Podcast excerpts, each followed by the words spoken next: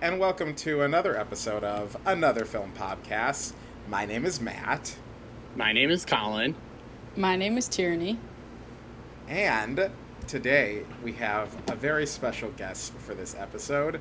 Uh, you may know him as my roommate, uh, and not Freddie, who you met on the previous episode. My other roommate, uh, Chris, an old friend from DePaul and uh, current roommate. Uh, welcome to the show, Chris. Thank you so much for having me. Um, you know, I'm I'm sad that Freddie beat me, but this is very exciting. Back to back roommates.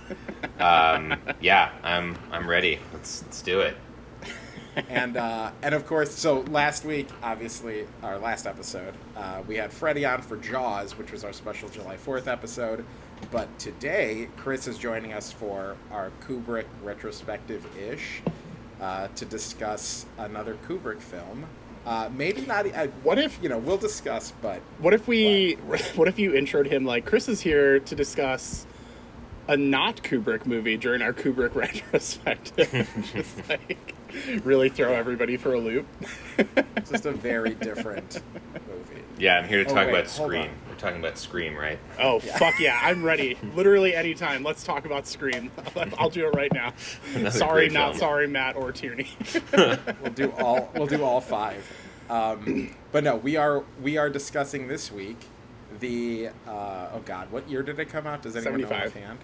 The 1975 period piece uh, comedy epic Barry Lyndon, um, which uh, a lot of us saw for the first time for this podcast. But um, we'll go around and say our individual experiences with it. Um, since, you know, he's our guest of honor. Chris, if you would like to go first, uh, what is your viewing history with the film Barry Lyndon? Yeah, no, I'd love to. Um, I'd love to talk about it. Uh, so, you know, I'm a pretty big Kubrick fan. Uh, I would say that um, this is the only one of like his, uh, his sort of like what's considered like classic films that I haven't seen. Um, this isn't gonna like show up because it's a podcast. But if we were doing, um, if there was a visual component to this podcast, I guess you would see in the frame behind me, I have 2001 framed on my wall, um, and that's like uh, it was actually it was the first episode of you guys that I listened to was that, um, which was again very exciting because it's like a top five, top ten film for me, uh, and and I got to find out exciting things like that Tierney, Tierney and I have similar feelings about Wes Anderson. Um, but yeah. but but more more to the point, uh, I was extremely excited to come on and talk about another Kubrick film. I, I mean, yeah, I don't know. It's uh, broadly speaking, I want to like stop myself from ranting too much. Uh, but I thought this movie was great. It's really long. Um, I think that you know uh, has had always been the thing that was keeping me from from actually finally sitting down and doing it. But you know, is it is it going to crack my Kubrick, you know, top three? No, but like I don't know, maybe someday. I'm I'm excited to watch it again at some point, and yeah, I just it had uh, it had basically everything I wanted in a Kubrick film, and also again uh, quite quite funny. So we can get back to that, I'm sure. Totally. Uh, I'll roll off from Chris's because Chris and I watched it together um, in theaters at uh, Brain Dead Studios here in the Fairfax district of Los Angeles. Is that the one that's just like right around the corner from your place? Yeah. yeah, spitting distance. Um, it like we walked over and we were there in like two minutes, and Fantastic. only added to the convenience that it's a three-hour movie, and by the time we got out, we didn't even have to walk home very far. Um, but or pay for it was parking cool for three hours. Exactly. Did you guys? Yeah. Did you just like run home quick and grab a snack during the intermission? Like you were that close. You were like, we're not going to pay for the inter. Like we're not going to pay for concessions. We'll just go home and get popcorn real quick. That would have been Yeah. smart. That would have been smart. I, I did go out and buy a soda. I should have just. It would have taken me, you know, two minutes. So And the problem was the intermission was a lie. It was like it said intermission, and everyone was like, "Oh," and people started getting up, and then it immediately started again. And I was like, "Wait a minute, yeah, everyone's everyone's gonna miss the first. brain dead's like we're not actually doing this, but Yeah, we, Yeah. we no, thank you. Yeah. Uh, but we did see it uh, just was that last week? Was it that recent? Gosh, yeah, I think it was just just over a week ago. Wow. Um, but yeah, I don't even know why they were necessarily screening it. Um, but it was showing in the theater. Um, the Brain Dead Theater itself is like pretty cozy, uh, Mhm. but like only made the experience that much cooler because it just felt like this like little intimate screening. And yeah, long movie, but fun throughout, uh, and like feels like Kubrick in the amount of attention that is put into like all of the production aspects, uh, and feels like Kubrick in the humor that it shares with like Doctor Strangelove, Mhm. but doesn't feel like Kubrick in terms of like the kind of like cerebral Mhm. like strangeness that can sometimes be part of his movies. Um, so I think like it's a really interesting one to talk about in terms of like what is is Kubrick capable of, uh, and how much range does he have in his entire library? Since I, this is also one of his classics, or like at least most beloved films that I also hadn't seen until now. So um, I really enjoyed it, and I'm interested to hear uh, other folks' thoughts now. Uh, I'll Uh, go next. spoiler alert on his range, though. It's pretty big. Yeah, wide. Yeah, I mean, I He think that can is pretty much do anything. Truly, Um, I so I also had not seen this movie until watching it for this episode. Um, I will say that I have owned this movie for several years because uh, I am a sucker for Criterion sales, and you know was going through the list at the at my Barnes and Noble a few years ago during one of their fifty percent off sales, and I was like, sure, I like some of Stanley Kubrick's movies. Let's buy this one. And then it, I did not realize that it was three hours long. So like the first time I went to go watch it, I saw how long it was. I was like, oh god, no, I don't have time for this right now. and then I didn't have time for it for a very long time. But I finally made the time for it uh, the other night, and I thought it was really good. Um, I kind of echo what Matt was saying. Like I didn't I was expecting to be a little bit more like challenged by this movie based on like the other again, I have not seen a lot of Kubrick films, but the few that I have seen I, are a little bit more challenging. Um, and so I thought this movie was like very good, very well done, very entertaining. I did not I was not bored at all during the three even though it is a 3-hour long movie. I was not I was never bored, but I did just feel it was like fairly like simple um, which is not a, not a knock um, by any means, but uh, just definitely not what I was expecting. So I'm very curious to hear where this conversation goes. so, um, but Tierney, I think you're the only one who had seen this before. Yes. So this is actually my third time watching it. Um, I saw it at some point in my mom's basement. I have no idea how old I was. Um, yeah, so at some point I saw it then, and then I watched. I know I watched it again in 2015, I think, because one of my friends in grad school, this is his favorite movie, like of all time, um, Wow. and he's actually getting married on Sunday. But uh, Is he's it Barry Lyndon themed? No, that would but be quite That would quite the wedding. be intense. risky. but uh, he loves historical fiction and he primarily writes historical fiction. Um, and so he's actually published a book that takes place around this time. Oh, wait, no. That was the one he wrote during. Doesn't take place around this time, it takes place in the 1910s. But he has written stuff that takes place around this time. And there's like interlap, like you can basically tell the Barry Lyndon influences in it. Um, but uh, yeah, so he was like, oh, it's my favorite movie. And I was like, I haven't watched that in a while. So I watched it again. Um, and uh, yeah, and then I watched it again this time. One of those times I think I fell asleep halfway through and had to redo half of it. Um, but this time I stayed awake the whole way through. Um, and yeah, it still slaps. I still think it's really good. Um, it uh, tests the 21st century short attention span patients. Um, but Sure. I think it's worth it for sure. And it's like the novel form of a of a movie. It's worth the whole read. Um, Yeah. also, the cinematographer's name is almost my dad's name. Oh, really?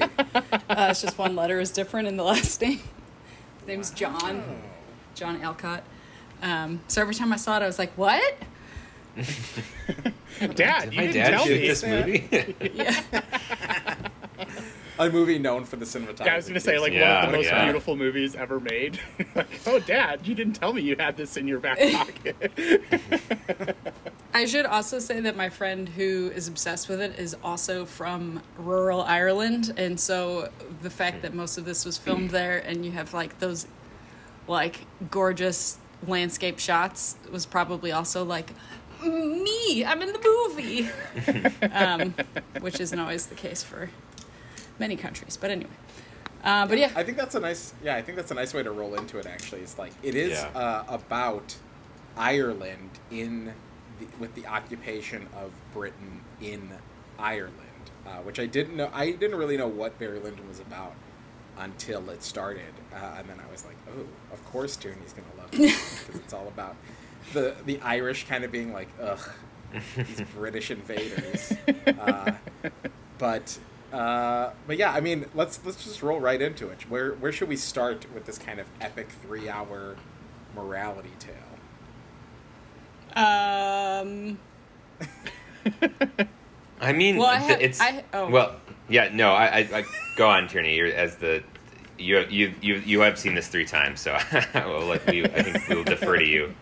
Oh, I mean, I just had, if we were going to talk about where to start, uh, the two Feeney lads who are by the bar and they ask him to stay for a drink while the old lady brings him water is very funny. It's like in the first five minutes. That's I was. You guys asked where to start, and that was a note that I had. Let's And then they later rob him. I mean, is that the first five minutes? I feel like that's way after the cousin okay, yeah, debacle. but it feels Um, really early. I mean, in the three hour movie, I think like statistic or like percentage wise, Yeah. it's probably the first five percent of the movie for sure. Um, but yeah, I mean that beginning is so overtly comical. Yeah. To have it be like, this is where all of his troubles started, and for it to be like, His cousin. oh, yeah, like if you find the. Uh, the handkerchief, I'll give you a kiss. I, I can't find it without me looking. Just like right off the bat, it was like way funnier than I was expecting it to be. As a period piece, as a Kubrick movie, as a '70s like film, uh, very funny. Uh, where everyone in the theater we were in were like laughing out loud. So Yeah, I had several moments. I just watched this alone in my apartment, but I had several moments where I was like laughing out loud to myself, and I was like, I do wish that I could have seen this in a theater, because I, or at least with other people, like if I would have had some friends over or something. Because like I do think that there are some moments that I would have found even funnier had I had that like communal aspect, um, which is a little bit of a bummer. But maybe someday I can, I too can sit in the movie theater for three plus hours. with no real intermission. There's a lot of movies who have come out since then that are three hours and not nearly as good. Oh yeah, Very This is uh, Avengers Endgame slander, and I will I not wasn't stand gonna. for it. I wasn't gonna name names, but again, I will know, agree with Tierney on We that. We know one. how I feel about that movie. But Matt, Barry Lyndon or the Batman? What's you know what's where are we Oh going my here? shit! God. Oh shit! Oh no. I mean, in terms of humor, Barry Lyndon. Yeah, In terms of movies that I uh, will continue to watch repeatedly, the Batman. yeah. No, fair. But I mean, as like a film, as a complete thing, I mean, Barry Lyndon is kind of this like remarkable. I mean, they don't make movies like this anymore. Like the pacing is so much slower. Like Mhm. you're saying, it really tests the like attention span of a normal audience. I think It's we mentioned Elvis uh, with the on the Jaws episode, but like Chris also saw Elvis with us, Oh yeah. and my God, it's a movie that doesn't let you blink between shots. It's just like inundation with edits, and you know, against this movie, which I mean, Elvis is also close to three hours. It's- and it's Two hours long, and forty, yeah. isn't it? Like, yeah. it's so long. I was Uh, and gonna. so like oh. that compared to this is like night and day. Yeah. I was gonna when I was thinking of three-hour movies. You guys aren't gonna believe it, but I actually wasn't thinking of Endgame. Um, I was thinking of uh, Wolf of Wall Street and Casino are both very, very long, but they do the same thing that you're talking about, where they just cut, cut, cut repeatedly Oh yeah. to try and Yeah. keep people interested. Whereas this one, I you have room to breathe, and it's like much more like immersive. Not the Irishman though. I mean, not not Oh. to get not to not to pivot to Scorsese, but God bless. God I thought we were all, about the movie all for a three and a half second. hours of The Irishman. oh yeah. God. I don't know. I feel like we might have mentioned it on this pod before, but Chris, Yeah. uh, throughout 2020, or was it 2021? Was it 2020? It was tw- it was 2020. It was because I started doing it like in the early days of the pandemic. Uh, but Chris was- would watch The Irishman every day in 2020 and post about it to be like, doing my daily watch of The Irishman. Did I Oh watch my all three and a half hours every day? Is that the question? And the answer is yes. I absolutely did. Uh, Oh my Freddie God. will tell you. He'll known. he'll he'll verify it. Um, but yeah, no. If you do an Irishman episode, like literally, like I, I mean, I can't I can't not be on it. I'll you know. I think that might just be you and me because I don't know if I'm ever going to convince the two of them. as much as I've tried, I don't think fair. I could ever convince the two of them to watch that movie. That's the length of a television show. it is. It's a mini series basically. yeah. Um, Anyway, Anyway, back to Barry Lyndon. Back to Barry Uh, you know, it's a big movie, so we don't have to stay in the first five minutes. Uh, but I think the other movie that I thought of when watching it, at least in the beginning, especially with the, the bar scene that you're talking about, Tierney, of this kind of like, kind of dumbass, young mm-hmm. hotshot who is thrust into adventure because of a short sighted, poor decision that he made. If Very big Green Knight Yep. vibe. yeah. Oh, that that's Uh, oh man, yeah, that's really. I was like, if he doesn't say this, I'm gonna be so pissed. Yeah. What I- Basically, just from that, like the opening, like section of him like causing trouble that doesn't need to be caused, and then getting robbed immediately on his Mhm. journey. I was like, oh, this is the Green Knight. I wonder if the Green Knight was inspired by Barry Lyndon. It has to have been. Yeah. I mean, at least in some part. And I think, like, to go back to what we The were book talking or about the earlier. movie? I mean, the movie. I don't know the book The- of Green Knight. The at book of the all. Green Knight, which came out In like 1100. yeah, yeah, Yeah, I was like- gonna say. no. Yeah, Chaucer was like, mm, Barry Lyndon's a cool story. But I think, like, we were talking, you know, the pacing of Barry Lyndon, the pacing of Green Knight is also very slow and very deliberate. So I do think that, like, I would imagine David Lowery was using Barry Lyndon as, like, a, a major touch point for, like, what he was Yeah. doing with the Green Knight. And To add to episodic in a lot of ways too. I, w- I would say. Oh, for sure. Yeah. Um, also, both were filmed in Ireland, and also both uh, was a note that I made as well that was a similar thing that I said on the Green Knight episode, which is men are so stupid that for hundreds of years they resolve conflicts by seeing who could shoot each other faster. yeah. Accurate. Man, I know that I said sometimes we go in sequential order, but like that final duel in this movie is so fucking funny. Yeah. And so good. Wild. We'll we'll describe it more, I'm sure, after we talk about more. We can movie, jump 'cause to we it gotta now. I mean, we can jump to it. I think mean, just fine. the duels this- in general are such key scenes. You know. Yeah. Yeah. Uh, and they're like I feel like Hamilton has really thrown the duels and rules of duels back into like the zeitgeist. yeah. And these rules were like slightly different from that too, where it was really like, God, what a dumb So fucking stupid. satisfaction. like, I demand satisfaction. And being like, God, what a stupid way to resolve a conflict. So- nobody wins. the gauntlet's fun too. The gauntlet is hilarious. I was oh, laughing yeah. so hard. We used to do as a complete tangent, but we used to do a drill and swim practice that was someone had to swim across the pool and it was called the gauntlet and everyone took their kickboards and just splashed them in the face and they had to swim butterfly and so when you come up for air you'd be just drinking water. Jesus. That doesn't. That sounds like you could have killed someone. I think it was a it was like a punishment usually. yeah, I don't think that you should be punished in like elementary school, middle school swim club. Oh, by like maybe drowning. okay, still not not quite the punishment I would like when I was in uh, high school sports and you were you know punished. You had to like run around the football field. Like that's a little bit different than like yeah maybe you're gonna inhale too much water and drown. like those stakes are pretty high. It was really fun though. Both to be the swimmer and the gauntlet you and I people. have very different definitions of what would be fun. I agree with that. Um, but no, I uh, so I was first aware of th- that component of this movie from the Screen Drafts podcast, and I don't know if any of you are familiar, but the way that they always start the game to figure out like who's going to draft in what order.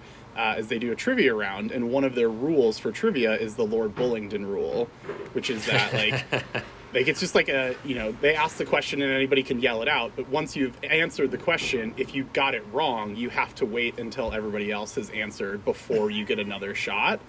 Um, and so i like that was like a, like one of the few things i knew about this movie. So like the whole time like ever since you like meet lord bullingdon i was like all right like where is this going to come into play and i definitely i mean obviously like i knew it was going to be a duel I assumed it would be a duel with Barry Lyndon, but I was not expecting it to play out quite the way that it did, which, like you said, Matt, was very funny. and it's Yeah. like so drawn out. Like the entire final duel, like from like when it's getting set up to like when it's finally over is like 15 maybe 20 minutes. Like it Oh, just yeah. it takes So so long. It's just in real time. like Lord Bullingdon just like totally fucking up and being like so nervous and twitchy that he just like has to sit there. And then when he just throws up immediately like all of that stuff was just gold. Just pure gold Do you know who he reminded me of? Is in uh, Northman, the I call him Aldi Dan Radcliffe, the uh, like prince What? or whatever that gets got through the stomach in the bed. No. Okay. Oh yeah, yeah. I don't remember him. He just is like a little bitch. and the thing that I think is interesting about this one is that uh, Lord Bullingdon's not wrong. Yeah. Like he's actually the voice of reason, but you're like, shut the fuck up. Yeah.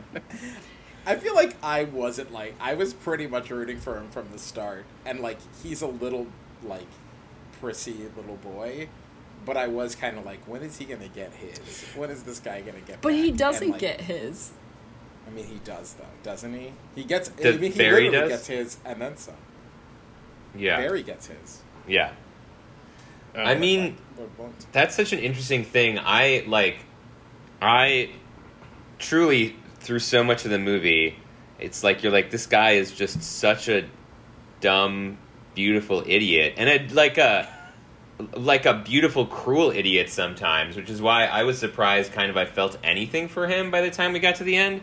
Um, and I don't know if that's something that's in the performance or, but yeah, that like that final mean duel, it was like, yeah, I mean, yeah, Yeah. Barry. Um, like it's the, the final duel. It's weird because like yeah, in the scope of things, maybe he deserves what happens to him, but um, I, I don't know. I weirdly, weirdly, I found myself rooting for him by the end, which I was surprised about. Bullingdon or Barry? But Barry, definitely, definitely not. I mean, Bullingdon. Well, I mean, Bullingdon is again. It's he's the voice of reason, but you kind of hate him. uh, yeah, that's where I, again. That's totally where I was at with it. I think he was annoying the entire like every time like Bullingdon was like just a really annoying character from jump. But I think the thing that like solidified me as never being able to be on his side is when they do like the time jump and it goes from like child Bullingdon to like the older one and he's just like sitting in front of his mother just like holding her hand. Yep. And I was like, what the fuck? Like, So come ridiculous. He's a real mother boy. That's a- He's a true, a true one hundred percent Buster mother boy. Yeah. Which like is kind of like the conflict in the end is like it's him fighting it's like Buster fighting I guess not George I guess George cuz George is not his dad. George is like his uncle cuz Right. Oscar's his dad. Yeah. Anyway, like, I mean, also like he's so mean to his little brother mm-hmm. that you're kind of like, come on, give the kid a break. But I mean, I kind of was on his side because I mean, here's another character that I think Lord Bullingdon is very much like. uh, if anyone watches The Simpsons, he's very much the Frank Grimes character. That's like, Oh, yeah. come on. You can't see through this asshole. Like this guy clearly is like ripping everyone off, and they're like, "Stop talking so loud." and Yeah, like, and God, like, why doesn't anyone? Yeah, he's very much that. Which like he kind of becomes Barry Lyndon in some ways at the end of just being this like young guy who's like, no, I'm gonna take my shot and I'm gonna make sure that it like it counts. Yeah. Uh, which like I mean, for the first duel, that captain is also such a little priss. Like from the moment you see him marching, and like his little faces of like, mm, I'm so proud of being a little like dandy red coat. so like this is one of the most interesting things about the movie to me and i don't know if we want to like go back to plot before talking about this but this movie and the green knight like what they're saying about masculinity um, uh, whether intentional or not intentional like i find myself thinking while watching this movie like there's this weird aspect where it's like Barry is almost the only like real man, like in terms of traditional masculinity throughout the movie. It's like everyone else are these kind of like little Lord Fauntleroys, or like I, I guess the other the other sort of type you would have would be these sort of like kind of like no fun like military dudes, but like Barry's the only guy where it's kind of like you know he's just he's just like a dude. He's just like you know handsome manly dude, um, and yet he's uh, like he also can't get ahead in this society. Um, which is weird because like it's interesting to think that like that sort of like archetype the barry lyndon archetype. It's like you know if you're a good looking dumb white man in like contemporary america like there is no like there is nothing you can't do. Like you can go as far as you want to. But it's interesting about like something about like this society like the class issue the irish of it all. Uh, it's like he shouldn't be a sympathetic character because he is just this like you know he's like a jock. He's like a dumb again just like a dumb white beautiful you know uh, kind of cruel moron and yet you know um, for some reason in this society uh, he he's he's not able to he's not able to thrive which I found really really interesting That's good. Okay. The caste system. yeah Yeah, Is that what it's called? it's like or is that do I have that wrong? Where you have like peasants and Yeah. like feudalism. Yeah, that's- yeah. yeah. Caste system. yeah, but yeah, and that idea that too, like he's Irish, so that's a point against him for the British. And I do think there's something funny that like Ryan O'Neal is really not trying to do a No. Irish or British or Yeah. any sort of No. accent. He's just Ryan O'Neal as himself. and everyone is like prissy and proper around him and he's just kind of like, "Oh, sure. Okay, yeah." Or like making up lies about his like heroic exploits. Uh and it like is fun to watch this like yeah beautiful American idiot Mhm. just kind of like con his way through the ranks and through high society.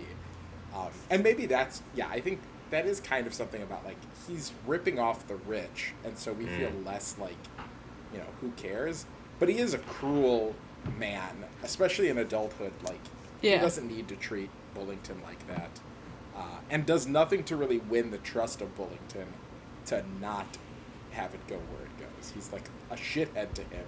And like also cheats on his mom. Like is a shithead to that family. The- and Yeah. deserves everything he gets coming to him. The scene did- where they're oh. like in the carriage and he's just like smoking that pipe and she's like, Would you could you not? And he just blows smoke directly in her face. like, That's man, jerk. this guy sucks shit. Like paints a very vivid picture. yeah. He's also a mama's boy, which is so like I think also there's something kind of like perfect about that, you know. Yeah. Um, like the only the only woman he's able to really stick by at the end is his mom, um, which I think is great. I also realized so when you were talking about how everyone in the movie is like a Lord Font, Font, whatever you know what I'm trying to say. Um, like these little like hoo hoo hoo guys. The other version of the male is basically a con artist, and I, are most of them Irish?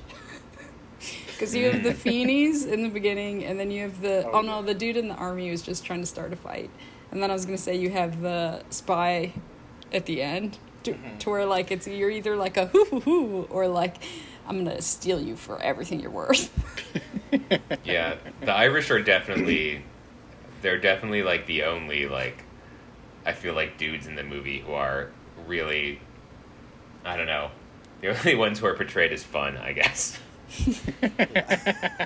the the reveal that the spy, uh, or like that, the narration I think also is like fairly effective. Yeah. Uh, in mm-hmm. the movie because it like is surprising the directions that Barry Lyndon decides to go, like deciding to become part of the army, to like stay kind of hidden, and then being like, I hate this, I'm gonna a wall.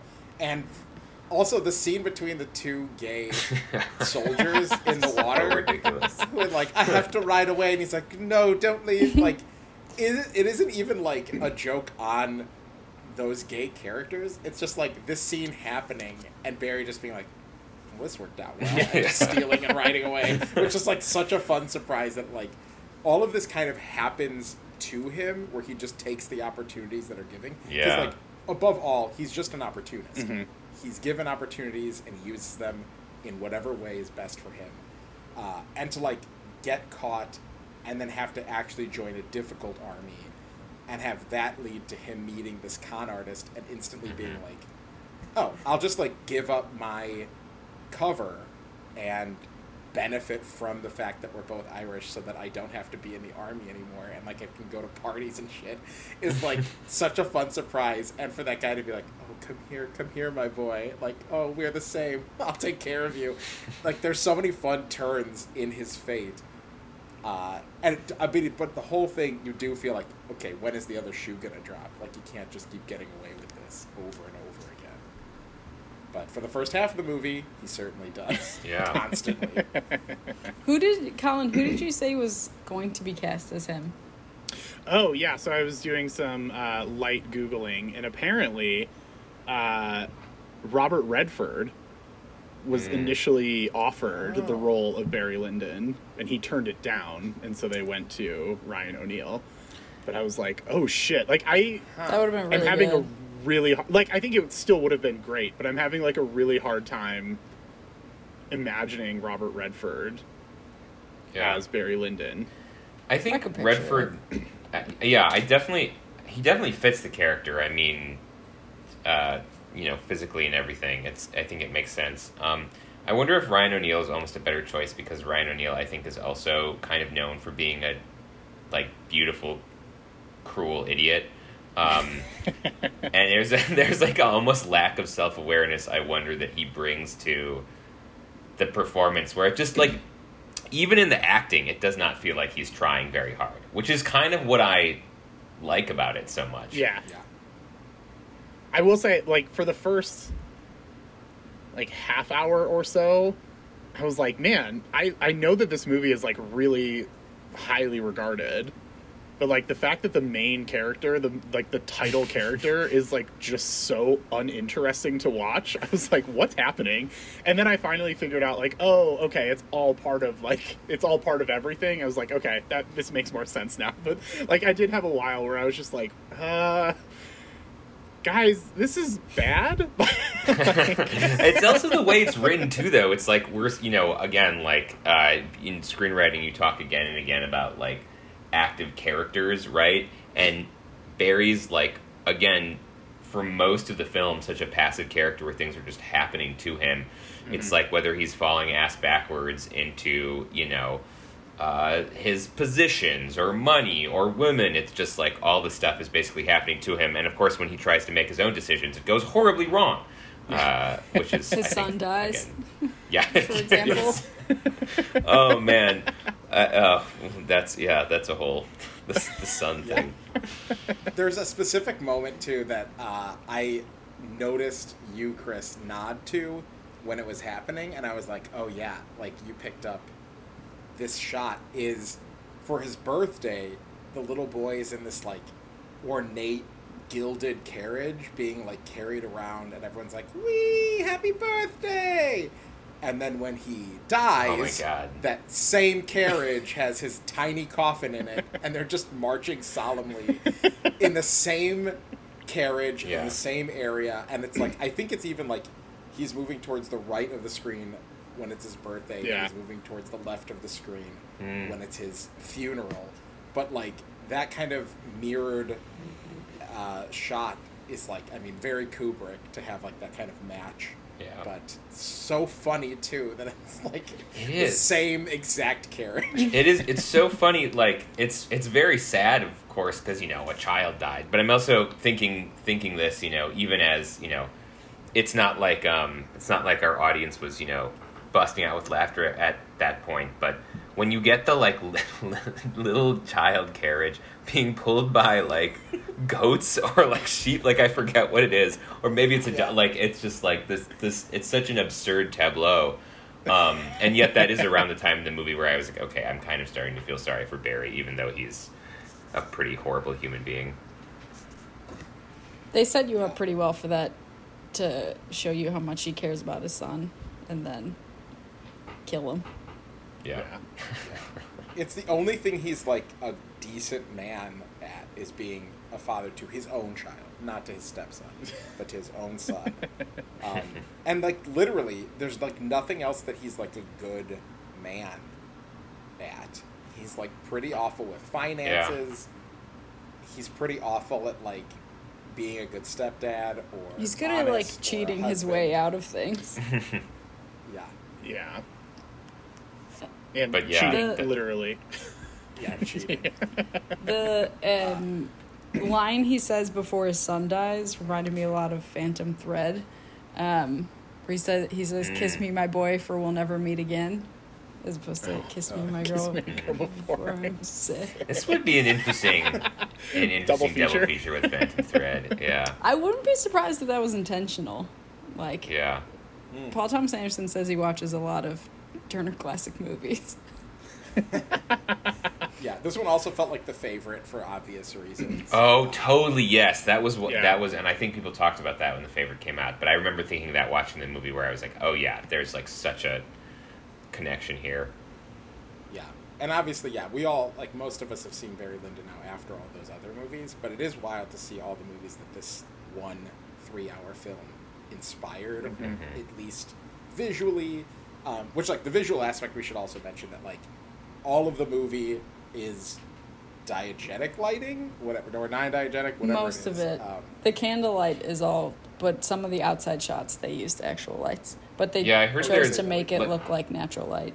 Right, like there's one shot supposedly where you can see a, a light hanging in the background, but I think especially if we're talking about the cinematography, like I was kind of I, I think when people um, pull stills from this film, um, I mean, what did you what did you say in your email, Matt? It's like paintings the movie or something. Like it is it is Yeah. these like very beautiful, very painterly inside shots.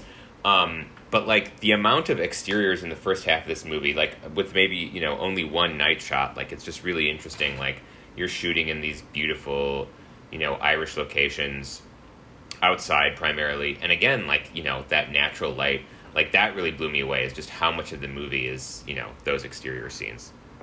Yeah, I so I went and saw The Handmaiden the other day, um, and so I saw it at the Alamo, and they have like their little pre-show that they do, and one of the things that they were doing in this one was just like they were showing like classic works of art, like paintings, and then they were showing like movies that were like had shots that were like homages or recreations of those paintings and there there were two from Barry Lyndon, and I knew that we were watching it for this uh, for this episode. I hadn't watched it yet, but I was like, "Oh, that's fun!" Like the timing of this is really interesting. But like there are like several shots from this movie that are at minimum homages, if not like direct recreations of like I think actual, they're direct, yeah. yeah, um, which I like, and so like there's there's that, but then every single scene looks like it could be a painting. Like Yeah. whether or not it actually is, it just it looks like it very well could be. Um, and I think I mentioned earlier that I thought it was like I liked the movie a lot, but I thought it was like a fairly simple movie. But I think that was one of the things that like really drew me in was just like even if I wasn't like that jazzed about like the story, I was just like, oh my god, like I can't not stare at my screen right now. Like I'm just so mesmerized by how beautiful all of this looks. Yeah. I Um, think also. go ahead.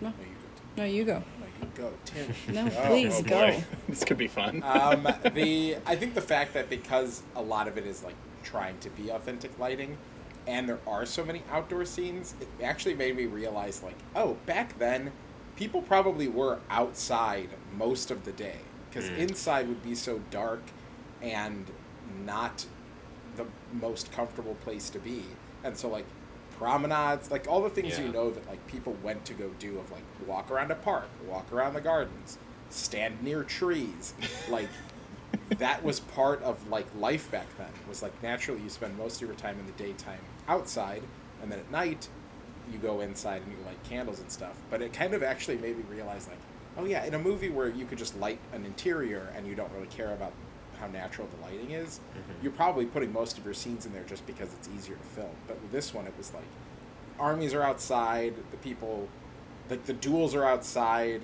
the like nice daytime activities. Everyone's just like outside and playing. Also, I think people went to bed pretty soon after nightfall, um, just because you only had candles. But I definitely thought, That's true. um, I definitely thought when you were starting that that you're gonna be like, you know, it really made me realize. I absolutely thought you were gonna be like, Ireland is a really gorgeous country, and I was like, fucking thank you, man. About what a, damn what a leap! what a leap to assume that this would be the thing that made me realize Ireland. Well, we had just been country. talking about how they all looked like. I mean, some of it was in England, but like we had just been talking about how they all looked like paintings. I thought it was a very logical. Well, that's true. But even the indoor scene, like even like the dinner scenes, everything was like composed Mhm. where like everyone was standing in places that a painting would have, um, or like having their like leg out just so like a painting.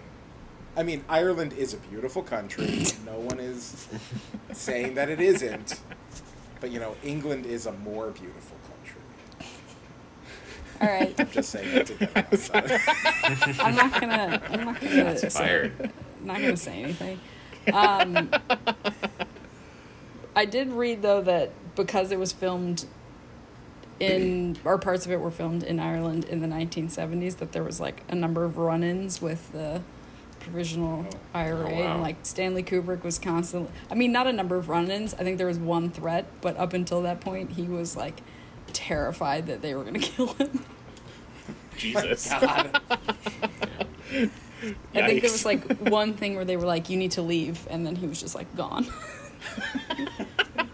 I mean, to be fair, I also would like like in that scenario, if somebody was like, "You need to leave," I'd be like, "Okay, see you never. Like, goodbye. you will ne- literally never see me again. Please, please don't murder me." I did go to like a, a estate, not quite a castle, um, that's south of Dublin, where a number of the interior scenes were filmed. Um, but I didn't really. All that's inside now is like a cafe. They've redone the whole thing. That feels right. did you go there, Matt, to Powerscourt? I did go to Power Okay, Square. yeah. There was a wedding happening. Um, that I was like almost photobombing because they were like taking pictures everywhere, and we're like, we're just trying to look at these dead flowers because it was so hot that all the grass was brown and all the flowers were like scorched. Wow. So that wedding really took a hit, I'm sure, with those pictures. But um, they're probably yeah, thrilled it wasn't Square. raining. Uh, probably. also, I mean, people were actually at that point like, when are we gonna get rain again? And like getting desperate for it in a way that everyone was like, we've never we've never begged for rain before. um, but yeah, I actually thought of Powerscourt when they were walking around in those opening scenes because I was like, oh yeah, this kind of looks like those like tiered gardens that just kind of go on and have like little ponds and stuff. But um, yeah, oh, I mean, also the end when he's living with Lady uh, Lyndon or no, His Lady- mom? No, his his wife. Lady Lyndon. Lyndon. Lady Lyndon. Yeah. Because his real name is Redmond Barry. Yeah. And then he becomes. Yeah, that was that was very confusing. Yeah. Fun, The whole time I was like, when is he going to be Barry Lyndon? And then I was like, oh, I see. fun fact about uh, Redmond is my youngest sister, if she was a boy, her name was going to be Redmond.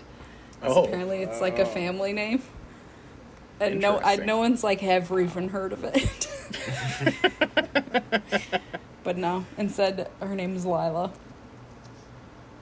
I mean, Pretty straightforward. I say on one hand that's less fun, but on the other hand that's more fun. So Also, it's like I- I don't one really know less boy should- in my family, which I think is more fun. Yeah, one more sister. It even the it even the scales a little bit. Yeah. The I love that he's so bad with money at the end and just like buys whatever he wants and like that one scene it's just like what a dupe. Like he thinks he's conning everyone else but he's the idiot where he's like looking at all the paintings and the like, giant "And painting. how, yeah. How much is this one? And they're like oh well i'm sure we could work something out. And i was like oh god this is exactly what they want you to do. They, they only want you for your money. Writing checks that your mouth can't cash. Uh, and for like the start fall off of grace when he beats lord Bullingdon and everyone's like oh we're so busy we can't find the time Well, to come over anymore." I was laughing so hard when so the like the guy what whoever he was trying to impress, I can't remember his name, Yeah. but he's like gets the table and the like the server is like, "Oh, will somebody be joining you?" And he's like, "No, it's just me." So he removes the place setting. But then Barry comes over and he's he's like, "Oh no, somebody's joining me later." Like very clearly Yeah. this is not about to happen. But he's just like not even trying to hide the fact that he's obviously blowing him off. it was so good. yeah. The jokes really were funny because it was all based in character motivations of like, even when he's found out to be an like a, an AWOL soldier, and he's like, "What? What's happening? Why are you doing this? Like, why are you arresting me?" And he's like, "You're obviously, you obviously abandoned your post. Like, all of you want to meet with a man who died ten months ago." And he's like, "Oh, what? like, I don't know that at all." It's like, God, you idiot. But, um, yeah. Are we okay? So wait, what? I mean, I What? we're, we're jumping all over the place, so I'm not sure where else we haven't touched yet. I mean, performances, cinematography. Um, well, that's the thing. great. Yeah. Oh, yeah. Amazing. Amazing. Yeah. Um, I was I was gonna say I would like it was fun to see the film print at Brain Dead. I feel like I do need to actually rewatch it at some point just to catch like um, Oh, yeah. because you know it's a print and you're gonna get little scratches and stuff just to get some of the the like full effect of the lighting. Um, but I mean it's it is just an incredible looking movie. Um, yeah, I mean where I'm curious where you guys feel like this fits into Kubrick's larger sort of filmography because it's like obviously everything he did was an adaptation, but I do kind of think that like this one does seem to be a little bit more straightforward than some of his, you know, other his some of his other stuff. Um, that's not to say again like it is a three hour movie. It's not you know, uh, it's not he's not trying to do like a popcorn film, but like I I did feel I I do think that's an interesting idea that maybe this one. Um, there's a lot to like there's a, a lot to analyze but maybe not to the extent of something like 2001 where people you know are still kind of trying to decode that movie Yeah, I will say. So I, you know, I mentioned um, at the top that I this is only the fourth Kubrick film I've seen. So like, I don't. I think, like I said, I think it's it's definitely I would say the weakest of his movies, um, of the ones that I've seen, um, which is not necessarily again a bad thing. I, I think I, this movie's still great, but um, I think I like I like the other ones better because they they make me work for it more. And i think that's part of why 2001 is my favorite of the ones that i've seen.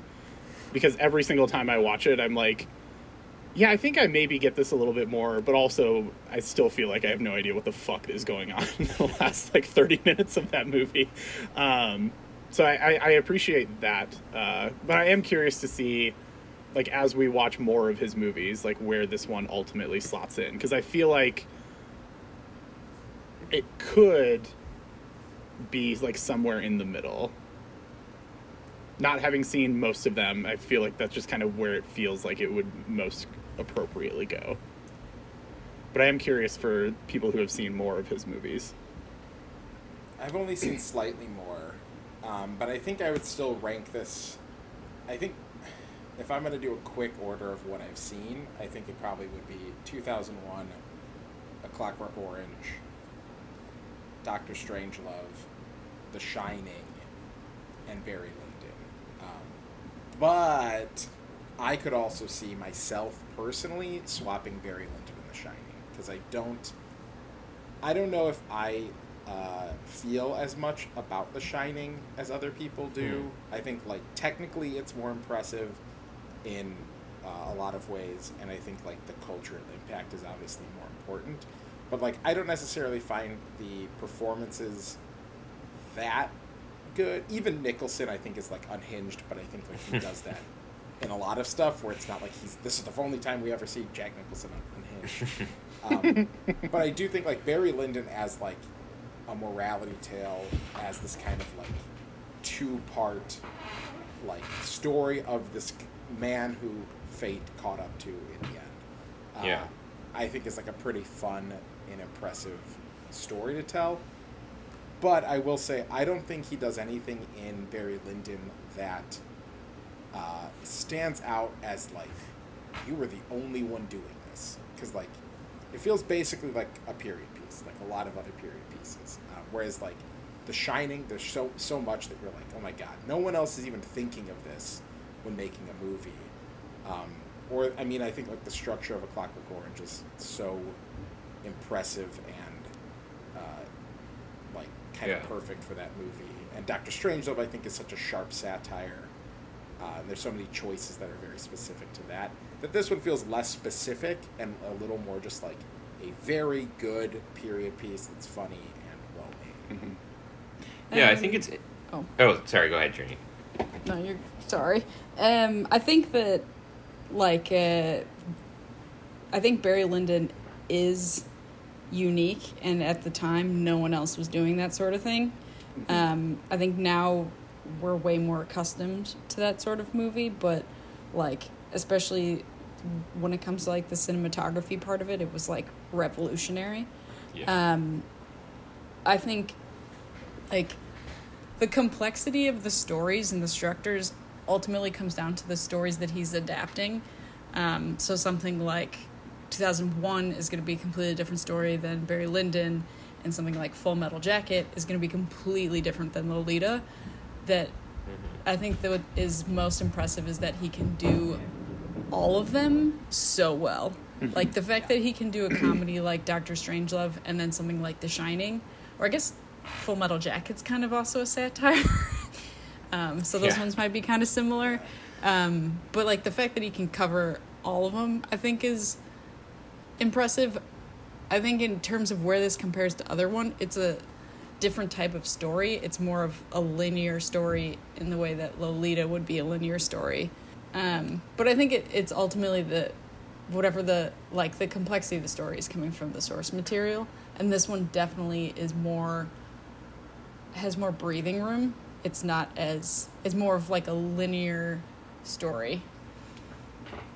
I don't know. I don't really know where I'm going with this. It's different for sure, and Mhm. and is more of like an undulating pace as opposed to like uh, being ripped around from place to place.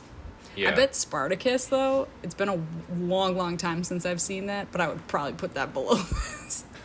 Spartacus is absolutely at the bottom. That movie is. yeah. Okay. Thank you for verifying long me. just like I mean, like I don't know. I probably should watch it as well. Three hours, seventeen minutes. Jeez, Louise, just looking it up. Um, but like, it's also got like that reedy, old timey audio that's kind of like, ugh. yeah. but how would how would uh, how would you answer the question? Your own question. How would you answer? Yeah. You know, it's interesting because I do. It's when you have a director you like so much, it's sort of like they can make a great movie and it still would not necessarily be towards your top. I would need to, I would need to watch it again. Um, if I, I mean, if I was ranking right now, my instinct is probably like, uh, two thousand one, uh, Clockwork, Shining, um, and then then Eyes Wide Shut, maybe. Uh, Ooh, and then yeah, Barry Lyndon maybe around the middle. Barry Lyndon and Strangelove around the middle, and then towards the probably the bottom for me would be um, Lolita. Not because I think it's bad, just because there's other stuff that I like more, and um, and Full Metal Jacket. Although Full Metal Jacket's a movie that I need to watch again. It is interesting because it's like, it is, it is like definitely satirical, but it's, it's uh, it's not a fun dark. watch. It's not like uh, I remember thinking that one was pretty brutal, um, but obviously that's you know Yeah. Um, I thought it was. It is satirical though, isn't it? For sure. I mean, like, yeah, I think they're literally. Isn't the end of that movie like they're? I mean, I don't know if you guys are going to do it, so I don't want to spoil too We- much. But we like, are. they're like. We, we Oh, are. okay. All right, I never mind. Seen it, so yeah. But I, it has. Tread- I just remember it. Okay, it has an incredible last shot where they're singing it. The music choice is incredible. Was the, the only thing I was gonna. Anyway, um, yeah, no, also, I. the I- end of the. Oh, sorry. Go ahead. No, no, I, I was. Yeah, I, I don't know where I was going with that, but Um, Tierney, were you going to say that the epilogue to this movie? No, I was gonna say the end Oh. of the first half of Full Metal Jacket is a turn. Yeah. Um, but uh, there was something I was gonna add. Fuck, now I've forgotten. Oh, I think ranking for me anyway. I think ranking Kubrick movies would be harder than ranking most directors. Like I think it would be harder Yeah. than ranking like a Paul Thomas Anderson movie or because they're Hmm. so good and so different. Yeah. They are so different. yeah, Yeah, to speak to that. yeah. Um, I think The- yeah. yeah. The, I, I was I was just gonna say like I think definitely in terms of like cultural impact, um, I would certainly agree with the idea that like yeah, it's the cinematography feels like the boldest thing. I do think there's a lot of really interesting camera work in this movie too. Maybe not compared to something like The Shining or 2001, but like again the fact that you have these like really stately painterly like shots where you just hold and hold and hold but like this movie also uses handheld about three times which feels like shocking about every time it does Yeah. like almost every time it does it because you just you have to imagine that like for when this film was made the idea of like okay now let's get some like handheld crazy shit in here for this like you know kind of stately period piece um i thought that was really really cool Yeah. Yeah, and the fact that like now long takes are like a dime a dozen. Um, Yeah. But he would do like you have the really long take, but there's usually a zoom involved. Yeah. And those I think look pretty rad. Mm-hmm. Um, when did the Steadicam first like become widely like? When did people start using it? Was it no this movie? I think I mean people talk a lot about the use of Steadicam in The Shining, but yeah, I don't know when the first when it actually when it first became a thing. Um, Uh, it was introduced in 1975. With Huh. Barry Lyndon. oh, but bound bound for glory. That's what I guess it was. Um, okay. everyone remembers Bound for Glory. no, um, Obviously, of course. It was bound for glory. um, I'm, and this is just from Wikipedia, which is never wrong, but it says The Shining pushed Brown's innovations even further when director Stanley Kubrick requested the camera shoot from barely above the floor, um, which created Oh yeah. something called low mode, at least is what they called it on that film. But um, Can you Yeah. imagine just going to the movies and being like, "Oh, I read this book. They're gonna have a horror movie," and then you just see The Shining. yeah, Like, can you imagine how awesome that would have been? so like this is another thing that I think is is is really interesting about this film is Kubrick obviously does not give a fuck about like what he's adapting in terms of being faithful. We all know that Stephen King's not a fan of The Shining.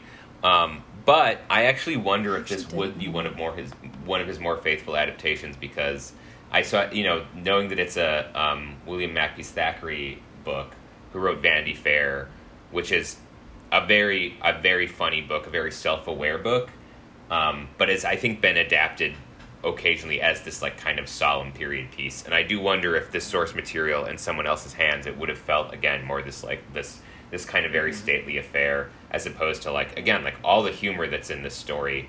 Um, again, having not read the book, I obviously don't know, but I would not be surprised if the book is actually quite funny as well. And it's you know, um, and it's one of his you know maybe one of his actually more uh, faithful adaptations. But Have you read the book, Tierney? Uh, I don't think it's called Barry Lyndon, is it? It's I, it's Barry Lyndon is in the name of the book, but I don't think it's like directly called. It's So like the the, luck rise the luck of Barry misfortunes. the luck of Barry Lyndon is the name of the novel. No, Interesting. I think of the Which- movies I mean, I- he's done. I've only read Lolita. Okay, I was gonna say I think we all know that like Shining. if if anyone were to read a book that one of his movies was based on, it would be Tierney. I don't dig this kind of literature. Like, Which is I, mean, I was just like Matt and I don't style. read was was what I was Yeah. saying, was what I was getting at. Matt and I don't read and you do, so I'm sure I my friend Shane has read it. Posts. I read blog posts and Twitter sometimes. I read road signs as I pass them. But sometimes Um, if I'm not wearing my glasses, I don't even do that. I mean, I don't read It's like, yeah, directions ever, so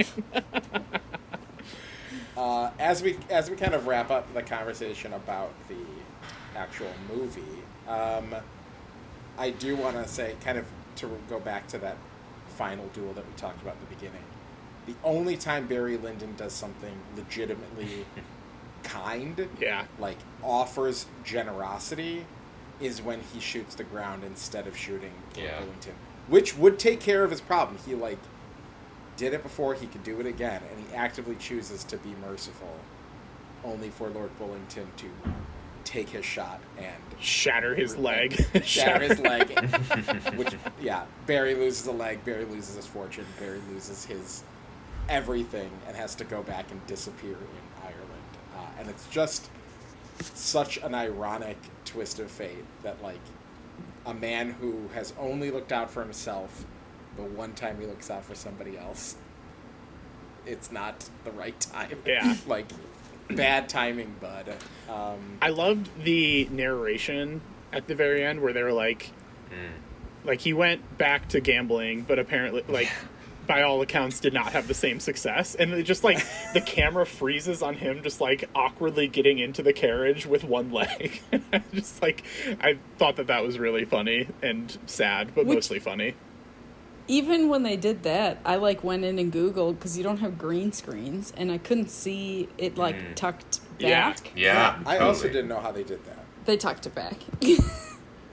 Okay, well, it's Yeah. impressive. It worked. it's at like a, a weird angle to where you can't see it from where they're filming. Yeah. Movie magic. Yeah. Um, all right, let's go through I, these. so I only have I only have one other thing that I want to mention before we Yeah. get to the categories, and it I thought Tierney was going to bring it up, but uh, she didn't, so I'm going to. Is it Duolingo coming in It's- handy? No, it's the epilogue Oh. Of this movie, which is at first I was like, oh, there's more. Like it felt like we were done here, and then the epilogue is just a title card that just says. It was in the reign of George III that all the foresaid person- personages lived and quarreled. Good or bad, handsome or ugly, rich or poor, they're all equal now. Which I was like, Incredible. Fuck Yeah. yes! Like what an incredible way to end this three-hour sprawling epic, where it's just like I don't know, they're all fucking dead. Who gives Yeah, a shit? everyone dies. It's like, you want a moral of the story? Everyone dies. yeah. Uh, I I just I loved that so much. Yeah, um, absolutely. all right, categories. So uh, first one, uh, tattoo ideas. So I mean, obviously, there's a lot of potential options. I mean, you know, we mentioned how like everything in this movie just looks like a painting. But is there anything more fun than just like a painting-ish shot from this movie? the baby carriage. Um, The gun, like a gun for the duel. yeah, the poster of this movie honestly would be a cool. Oh, tattoo. you know what? You're Um, right.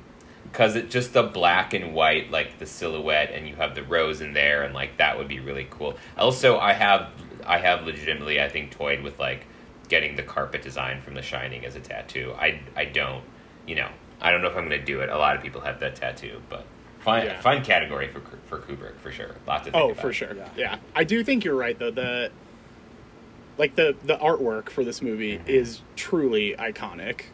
Yeah. And I also think that like that would actually make a good tattoo. Unlike, you know, like some of the landscape shots that are in this movie. Be Like I don't know your if, yeah, like, I don't know if that would necessarily make like a good tattoo. but, like they look nice on screen, but I do like the the artwork. You Good could call. also get you could get a pair of uh, tits with a ribbon and then a hand just reaching inside. Hell yeah. There we go. I think could- we found our winner. You could do the fake moles too. You could get those fake. Moles. Oh my Yeah. god. You could get a yeah, you could get a fake mole tattooed on your face. Just like, It's not fake anymore. That'd be a Actually, I actually got it. Yeah. that certainly would be a choice. Probably not one I'm going to make, but I don't want to say no. You know, never say never. So People Um, get freckles tattooed all the time. It's true. That's wild. I mean, it's Really? believable, but Yeah. Interesting. It's weird. Um, Um, would you guys spend time on this film set? Hell yeah. I would say maybe not. Actually, I don't know if I care that much about where it's happening or what is there. so I'm gonna say one of the few times I'm gonna say, nah, I don't need to be on this film set. Yeah, I think I would also say no on this one. Like, I'll just go to Ireland. Well, yeah, that's why I'm going. I know, but I'm just saying, like, I don't need to go to Ireland to be on this film set. I'll just go to Ireland. Just wander around while they're filming, and then they'll be like, "You're in the shot."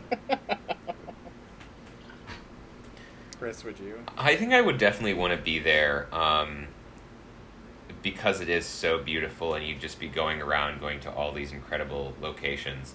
Um, there are two things that might stop me from wanting to be there. First is the, uh, the whole IRA thing that you brought up earlier. It was like That's a really good point. That's a I don't really think it was good as, point. Don't think it was as fun as it looked in Belfast. Um, and uh, um, Oh, the movie Belfast. yeah, That and they made they made the but I got troubles. there, that was very good. um, troubles were, yeah. Uh, but I think the other thing is just the idea of being on any set with Stanley Kubrick is a little bit like I love The Shining, and it really is be- one of over time it's become one of my favorites. But like, you know, he doesn't exactly have the greatest reputation No. in terms of being a Yeah. fun collaborator. So. You know, in terms of sets, I like the la- what is the last set you want to be on? Probably like you know Apocalypse Now, um, versus the set you'd want to be on the most, which is you know I don't know any Adam Sandler set. Um, Yeah. this is some, this is somewhere like firmly in the middle. Um, yeah. Apocalypse Now could be fun if you have the right attitude. Huh. I mean, I don't know if there's any attitude. Certainly Wasn't not it just like wait? Wasn't it just like everything went wrong? Yeah, Yeah, but it was like people were having heart attacks and getting Oh. diseases and Yeah. going to war. Tierney is the most outdoorsy I think of all of us as as well, and like that's, That's a movie fair. I think I think you got to have a high threshold for, to be on the Apocalypse Now set for Canoeing up a what, river. what you're willing to put your body through. Yeah. I thought it was like like didn't a helicopter break or something like that? And like no, they all like flew away to go to war, and then like less than half of them came back because the rest were blown up in war. And they're like, "Well, I guess this is what we got left. This is what Oh, we'll man. use." The fact that he even stuff. got that many is insane. Um, Would you guys watch this movie on an airplane? mm, nah. Yeah. No. Hard no. I don't. No. Yeah, it's I just don't like not watched- quite the. Yeah, I think I there don't are think I watch certain any movies. Kubrick movie on an airplane. Sorry, go on, Colin. No, no, no, you're fine. I like I was just gonna say. I think there are certain movies where, like, I think for me, an airplane movie is a very specific vibe, and that vibe Yeah. is often something that I've seen so many times that like it doesn't matter that I'm gonna get distracted a million times by like, you know, flight attendants Yeah. coming by, the like the captain coming on giving some dumb shit announcement that I don't actually care about, like annoying person next to me trying to get out to go to the bathroom. Like I just I, I like I the last movie I watched on an airplane was Ten Things I Hate About You because I've seen that movie so many times and it was just one of the free options that was on there and I was like, yeah, let's just throw this on. I'll pay attention or, or I won't or who cares. But something like this and like to your point, Chris, uh, all Kubrick movies I feel like demand more attention than I'm willing to give them when I'm trapped Yeah. on an airplane. So- I mean, I love Ten Things I Hate About You, and I'm not going to say that 2001 is like is a better movie, but I, w- I will say that I think one of those is is more rewatchable, and one of those really uh, demands that you pay attention. And if you don't pay attention in 2001, that's also you know you might just be sleeping, which is a which is you know a valid thing that happens as well when people watch that movie. So- yeah. Can confirm. Uh, music music box showing at ten thirty at night. Um, They always Oh, did that. It was so weird. They were just like, let's schedule this like really epic, slow moving, three hour, two hour and a half hour, whatever long it is, at like starting at 10 p.m. why? Why would you do this music box? Ill advised. so, Although, oh, go oh, ahead. go ahead. Um, I was just gonna say, normally I try and watch a movie that distracts me from uh, realizing I'm in a metal can floating through the sky. Um, but this one wouldn't be, I would say, engaging enough. It's too much of a slow burn. Yeah, I would not stay engaged watching Barry Yeah. Lyndon on a plane. and a three-hour movie on a plane. What three-hour flight are you on that you want to spend most of it watching Barry Lyndon? Not, not way. Not way. No way. yeah. um, what character would you want to be? Or what, The what cousin in the beginning.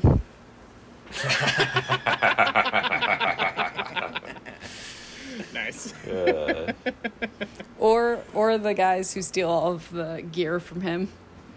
Yeah, I was thinking the uh like the his first like captain friend, the guy who gets shot when they like first go to war, like that like that guy just seems like a fun hang. honorable. You know? Yeah. No. Yeah. I definitely wouldn't want to be Barry Lyndon. Really? I don't think so, no. Oh, I absolutely want to be Barry Lyndon. Are you kidding me? He's like the only one who he's like the only dude in this movie where you're like that guy fucks. Like that's like like his whole vibe is just like who doesn't want to be hot and dumb sometimes.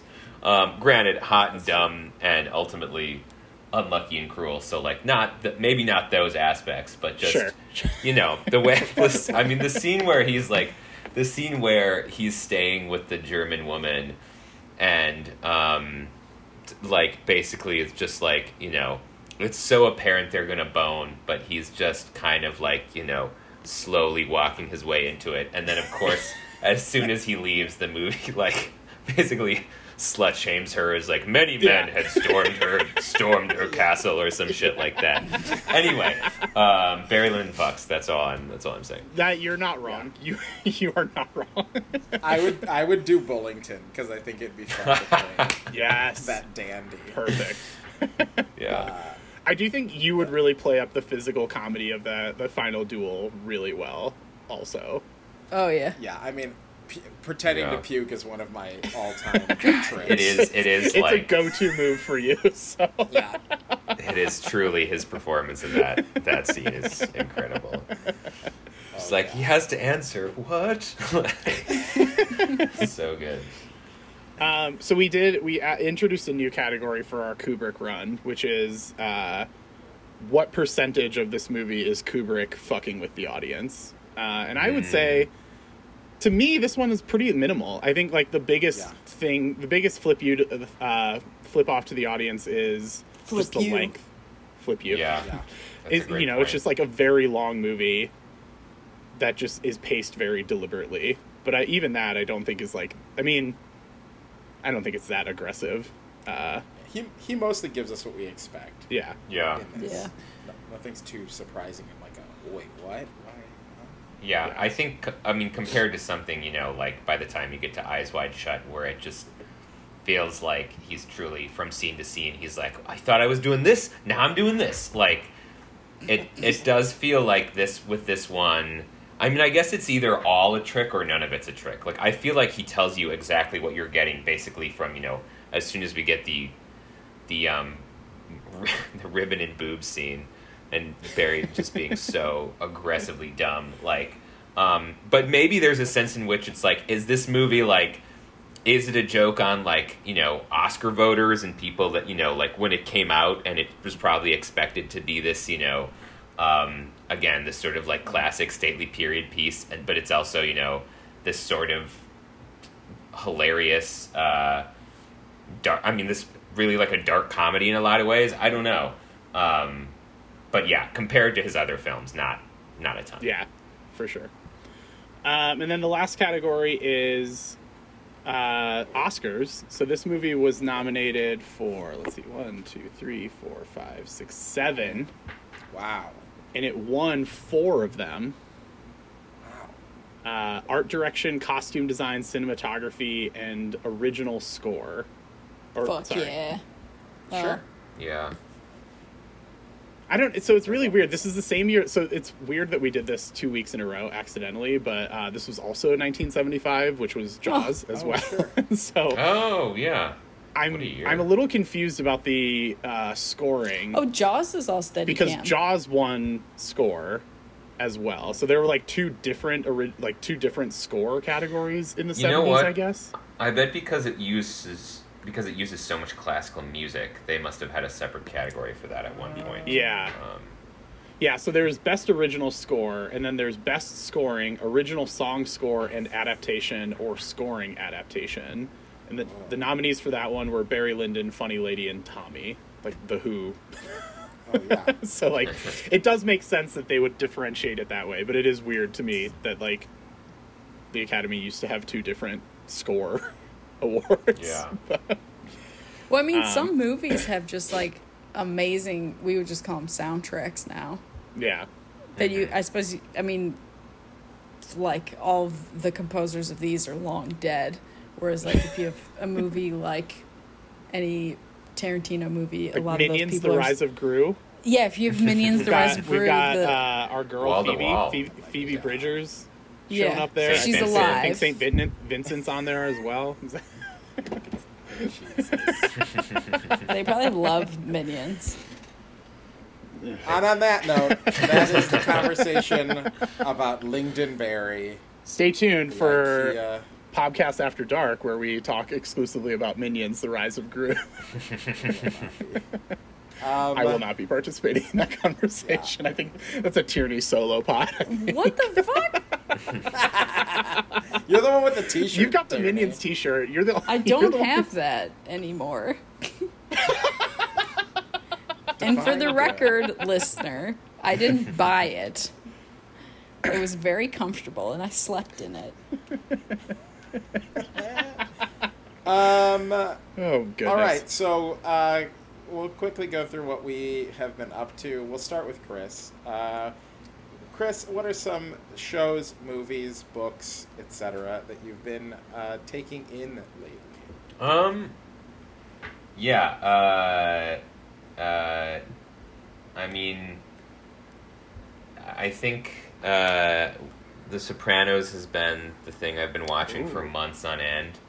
Um. So Is this a that's- rewatch or a first watch? It's it's a rewatch, um, and I only have two episodes left on this rewatch. So, Oh, although wow. I've gotten to catch up on some different shows lately, um, Severance was the the dropout. Those like a lot of I have done some recent ones. I think The Sopranos has been the big thing that, um, especially when I was it, my semester was going on, and it was crazier, and I didn't have as much time. It's like I just wanted to watch The Sopranos. La- like last movie, um, I mean, Matt and I watched. I don't know if Matt, you mentioned Cha Cha Real Smooth. Um, that I mean, of course, Elvis. Oh my God! I mean, I, honestly, I've just been to see Elvis like five times, so that's the main thing I've spent my time doing. Um, and then, and then uh, I was reading uh, Conversation with Friends, Sally Rooney, which was also a show, which I thought was okay, but I still decided to read the book, even though the show is mediocre. But yeah, Have you read so. her other books?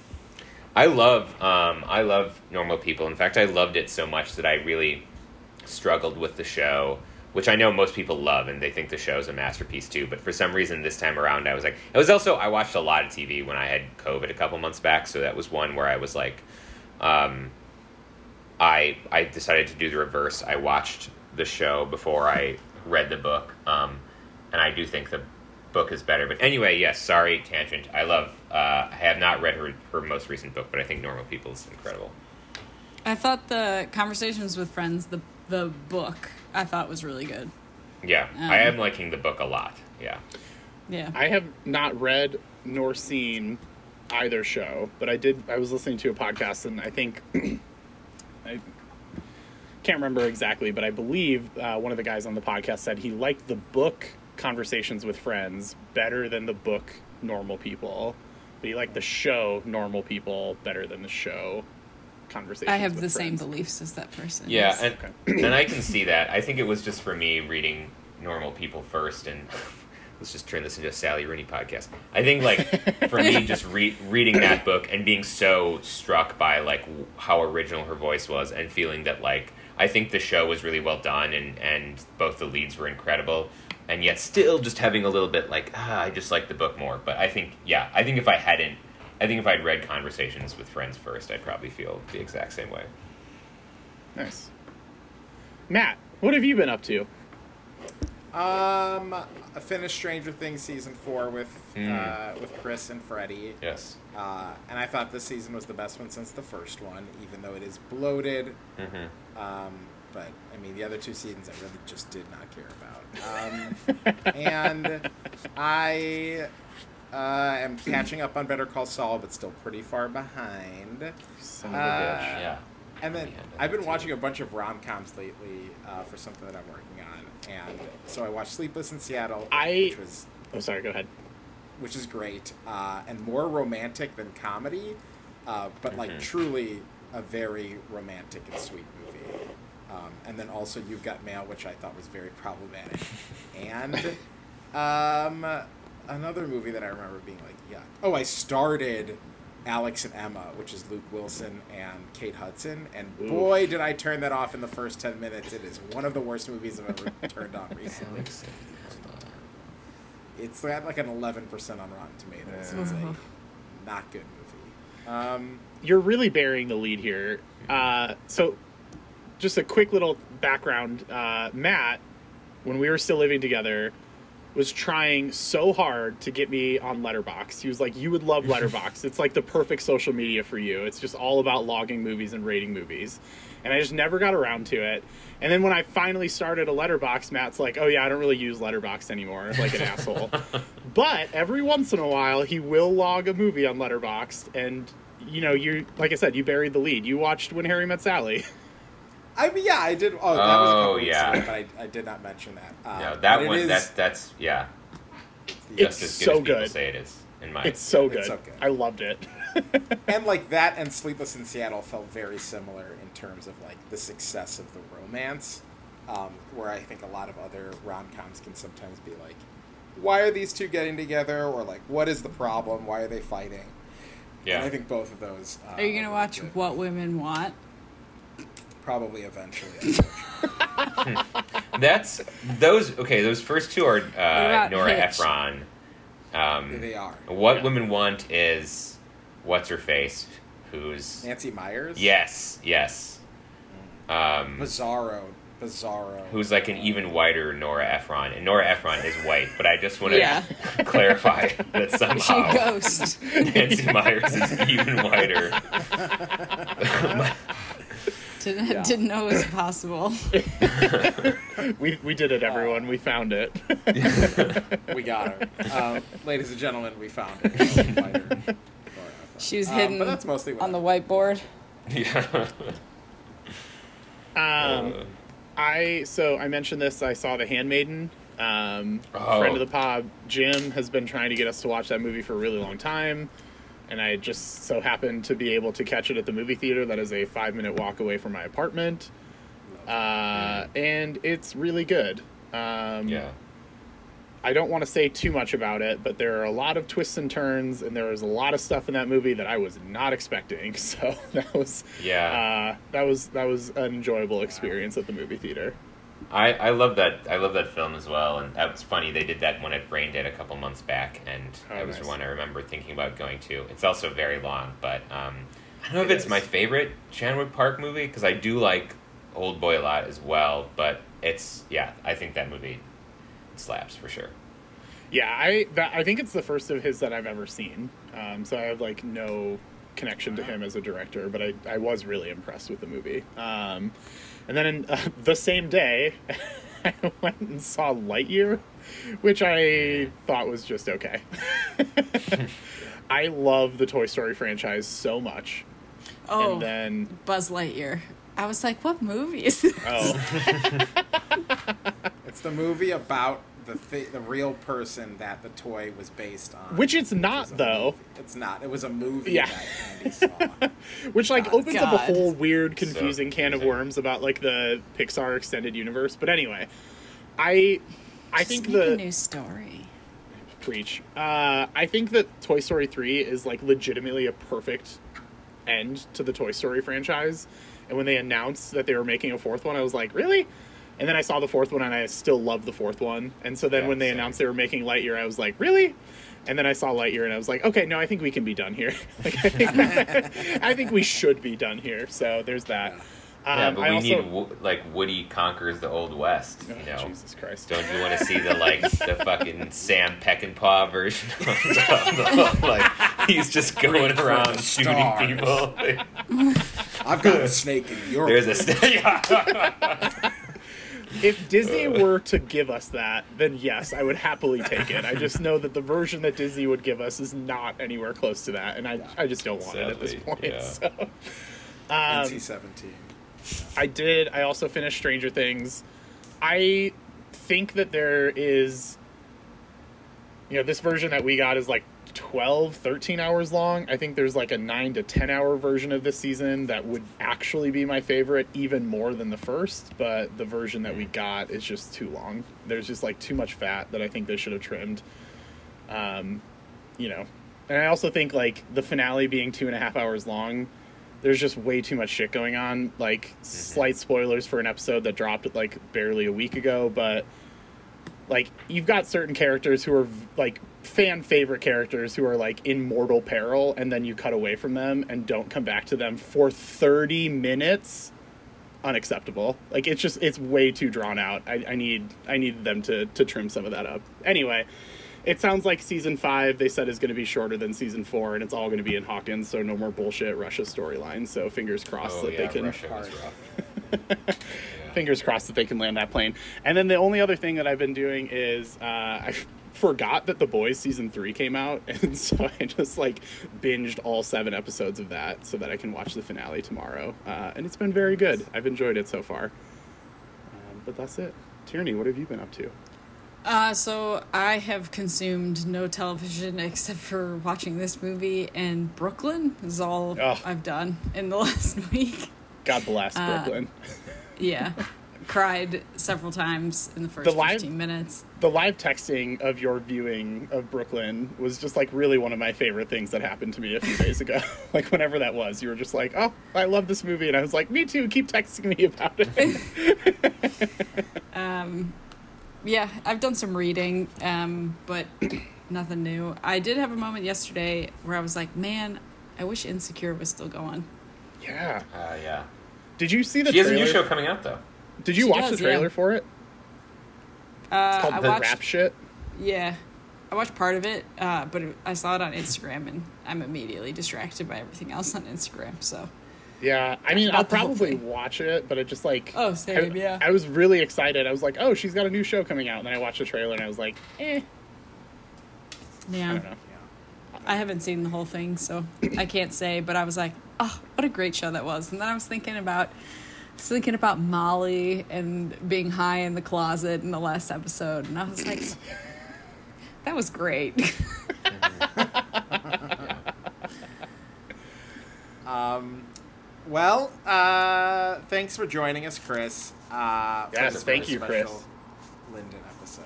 Um, and you'll be back on, I'm sure, for a different Kubrick or another movie. Um, so thanks for joining us. Yeah, thank you for having me. This was truly so much fun, and uh, yeah, uh, Kubrick, Kubrick forever. Kubrick forever. You heard it here first. Huge if true. Um, yeah. and, and like, uh, and like Kubrick always said, I'm finished!